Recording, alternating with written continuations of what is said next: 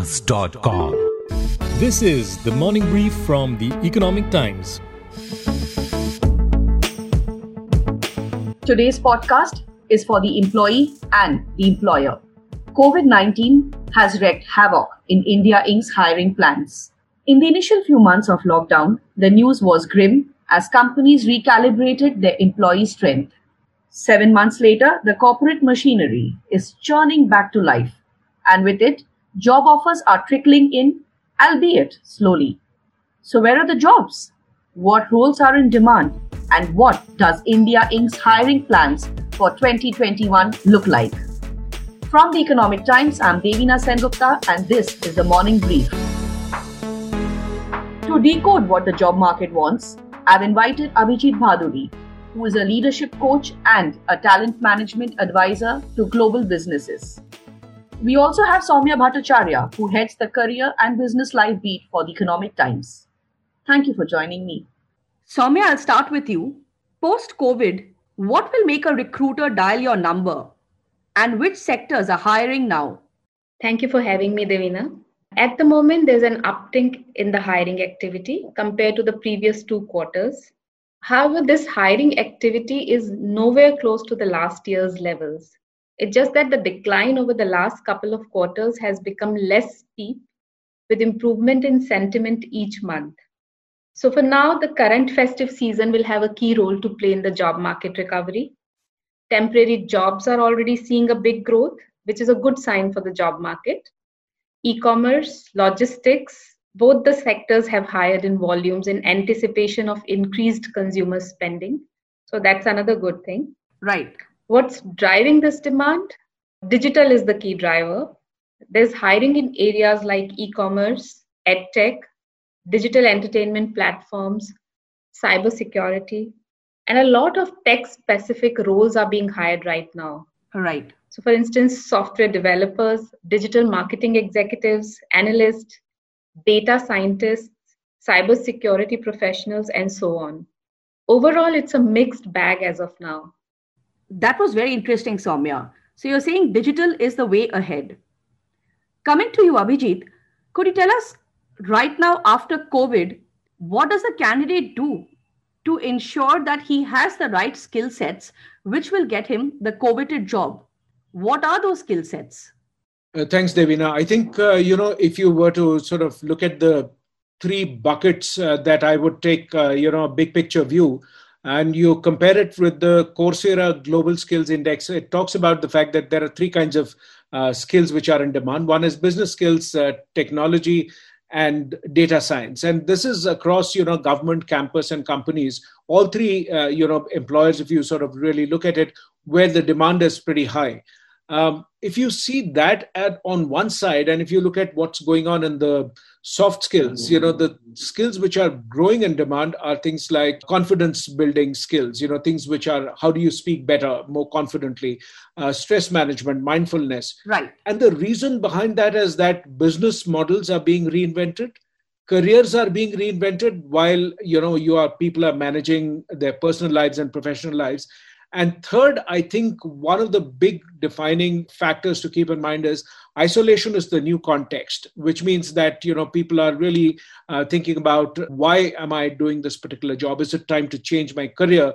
Uh, also, close proximity is making a lot of people examine the relationships that they have. So all of it put together will explain the way things are uh, moving besides of course what Soumya mentioned things like telemedicine online education all this makes it easier for people to shift the skills shift the careers. Abhijit that was a very nice line. Isolation has brought in different context. In the last 7 to 8 months one trend that has really sprouted in india is gig economy. Right. Tell me something abhijit. Are corporates ready to accept the gig economy? Is the gig economy here to stay I think you know there are uh, signs which um, start off like a trickle and then it becomes a tsunami. I mean that's typically the kind of a format that you see shifts happening in the digital world. If you sort of really look at it, the gig economy is not something which is uh, dramatically new because you know in many of the fields whether it's software development, whether it is uh, you know UX design, human resources people, etc. All of that actually has always been there. You know, creative roles, programming, people have always relied on gig workers to provide those skills. But I think you see a pattern which is now going on, which is that people are looking at short term gigs to uh, do a couple of different things. One is to be able to try out and train. These are the two broad categories, which means uh, you know, I know one of the large FMCGs uses gig workers to bring them in for a span of time, maybe for you know two months or three months, and then in this time they get the entire team, which of the full-time employees, to be trained in a new skill. The second thing which is there is that you know even in C-suite, uh, people are trying out uh, through you know short gigs whether the person they want to make the full-time hire offer to is there a culture fit? And anything at the cutting edge if you are looking at it cutting edge bleeding edge whichever term you use this is a place where gig workers will always thrive you know. So because uh, before you want to sort of bring that thing mainstream these are the people who are really at the cutting edge of the work and they're on the fringes so, really looking at that is one of the great ways in which gig workers will continue to be used going forward. The percentages will vary depending on the risk taking thing. I mean, think about it when uh, computers were first introduced decades back. It's not that everybody sort of did that. When today a new phone is introduced, it's not that everybody does it, but then there are early adopters and there are laggards. So, you will always have in any situation, even with gig workers, there are there. But today, that is a big skill if I look at it people don't need to really have the backing of an organization to be able to reach the client. So the platforms which are there, there are many, many platforms now where I can offer my skills and directly reach the people who are paying. So, you know, you have that direct thing without going through an organization. While it's still a smaller percentage, it's only going to grow. So, Abhijit, you're saying that right now gig economy is here to stay and corporates will have to accept that. Soumya, moving on to you, I wanted to understand something. Pay hikes, big salary jumps are folklore right now. So, what does an employer or a company do to woo a potential candidate? It's very easy to woo potential candidates actually at this point in time. It's entirely a function of the demand and supply for a particular skill set. So, compensation will entirely depend on, while moving jobs, will entirely depend on the demand for that profile. So in our reporting, we've seen for the few job shifts that are happening for skill sets and demand, 20 to 30% increase in compensation package is being considered and seemingly it's enough at the moment. But the entire conversation around compensation packages and expectations of employees is also moving from compensation to benefits. And this is still a very new area for companies. But there's a lot of activity right now around adjusting benefit and allowance programs. Basically, there are new ways to help employees manage the current environment. So you see insurance, new ways of you know health insurance, or you see companies extending and expanding time off policies. For the first time, we are seeing home office allowances because work from home was never such a norm across most companies. There are allowances for broadband, stationery, furniture. This is all becoming part of the compensation package now. So, while structurally there will, will not be a fundamental change to how employees and employers look at compensation, right now there are more conversations around benefits as well. Interesting point. Abhijit, tell me something. The days of personal meetings or one on one interactions are almost over. Right now that we have interviews virtually, how does an employee and an employer gauge one another? How do you know if both parties are actually a good match? What's the way to judge?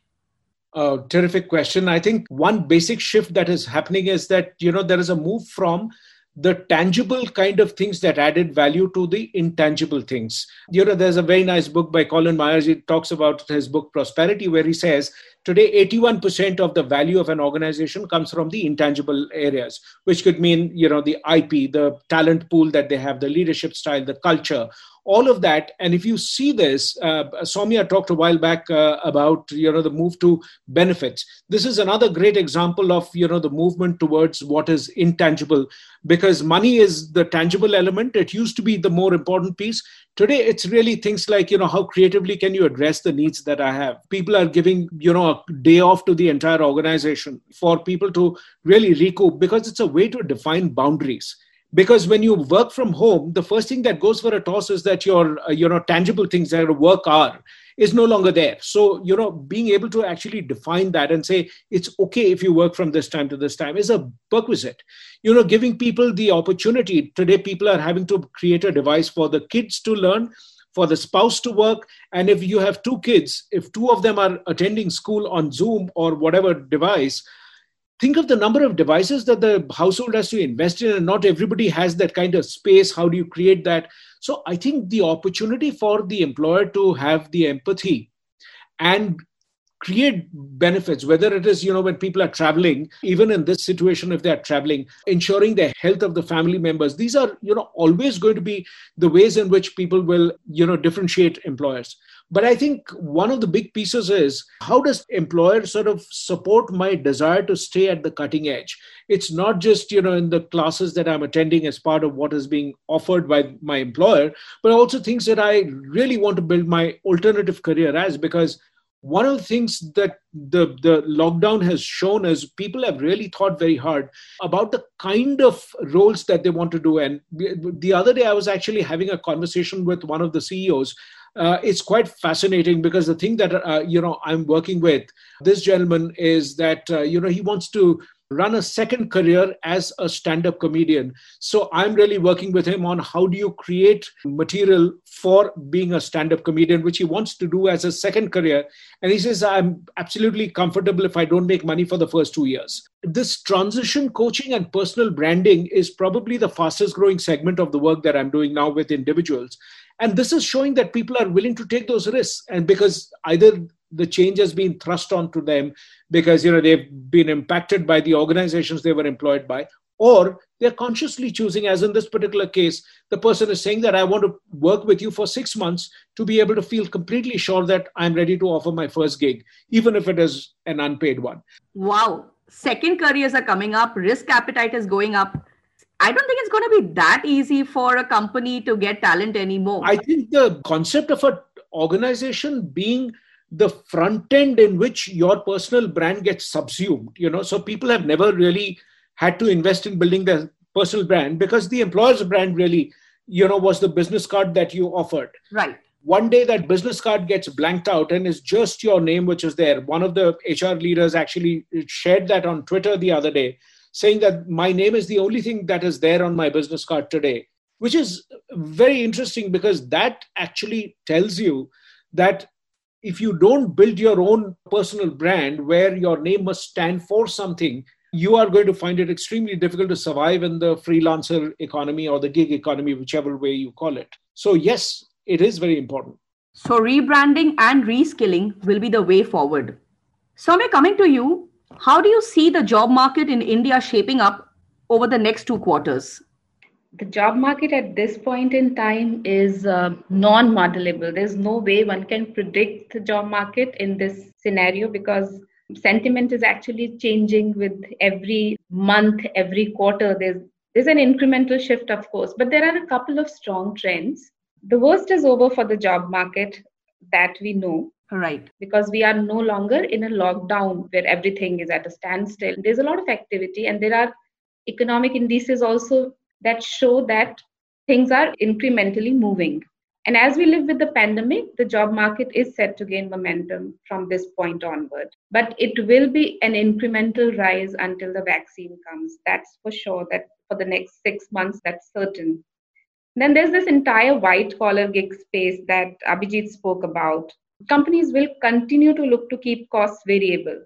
And at the same time, they want to have access to top expertise, as Abhijit said, cutting edge of uh, skills.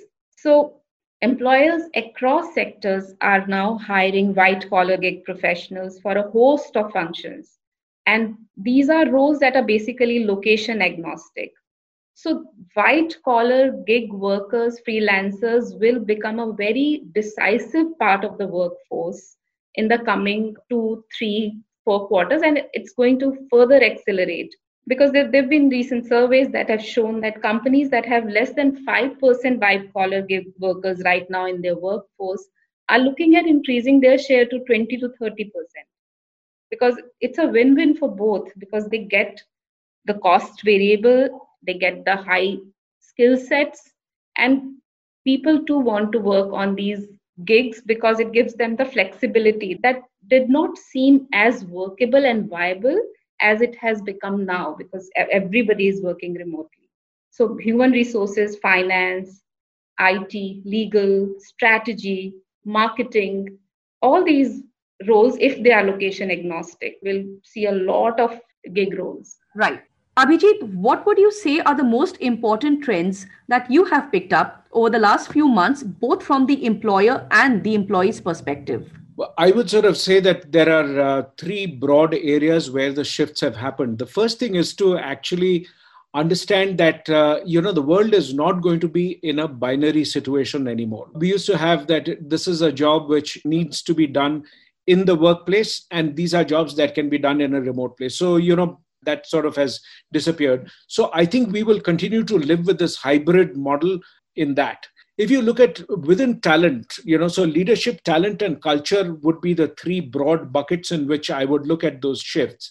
Uh, as far as talent is concerned i mean i think when the moment you take away location it suddenly opens up the possibilities for people to find different kinds of jobs to be done. So i think over a span of time i would imagine that for the blue collar jobs you will end up seeing a lot more of jobs which are going to get pin code driven that you need to go there to that petrol pump audit that whether they're following the safety standards instead of somebody traveling from one location and going there. So those pin code jobs uh, will uh, sort of increase for blue collar jobs. Whereas white collar jobs which can be done over the internet are going to explode. So, you know, uh, for example, one of the things which has gone up dramatically in terms of just sheer numbers is the a number of people working in mental health and therapy. You know that has really shot up a lot. I mean so those kind of jobs uh, are going to be there a lot. The third and final piece is i think this whole concept of what culture means when you take the whole place away from a co-working co-located kind of a space where culture is very easy we have the tangible aspects are very well known that you know this is when you do it this is how you do it I mean, think about the whole notion of hierarchy. It's going to change. I mean, online, uh, you know, when you have somebody running a meeting in the physical space online, you are actually looking to see that you know this guy has a bigger cabin. He sits at the head of the table or she sits at the head of the table. Those symbols are uh, you know visible so people know whom to address in a meeting. You know a call like this you have a scenario where you can either not see who the other person is and two everybody is given the same space you know in terms of you are just one more of the 15 tiles on the screen. So it's very hard for people to understand hierarchy. So many of the norms which we have taken for granted in organizations are going to get redefined. So i think this is a very very exciting time for uh, leaders uh, especially hr and i think everyone because the equation between work workforce and workplaces are going to be redefined. So i'll ask you a slightly different question. In all our interviews, we have been asked, where do you see yourself five years from now, 10 years from now? I don't think after 2020 that question is valid anymore. What, according to you, will be that one question that interviewers will ask candidates to gauge what do they think about their career ahead? That's an excellent question, Devina. The COVID 19 pandemic is uh, disrupting how employees work, what skills they build on, so when what people did during this time will be important for their future career conversations. So perhaps two questions that future interviews could include one could be during the pandemic did you build a specific skill and if so how did you go about it and two did covid-19 change how you foresee and envision your career so these two could be very interesting to um, figure out for organizations when they interview their candidates. Thank you, Abhijit and Soumya, for this very insightful conversation. So, to sum it all up, the job market will be open for those who have reskilled themselves and upped their risk appetites. Interviews are no longer about five year career goals, but about your second career choices. Going ahead, rebrand and reinvent will be the mantra for the employer and the employee. I'm Devina Sengupta and you've been listening to the Morning Brief. This episode was edited by Indulekha Aravind and coordinated by Anjali Venugopalan. You can send in your comments at the morning brief at timesgroup.com. The morning brief appears every Tuesday, Thursday, and Friday. Thank you for listening in and have a nice day ahead.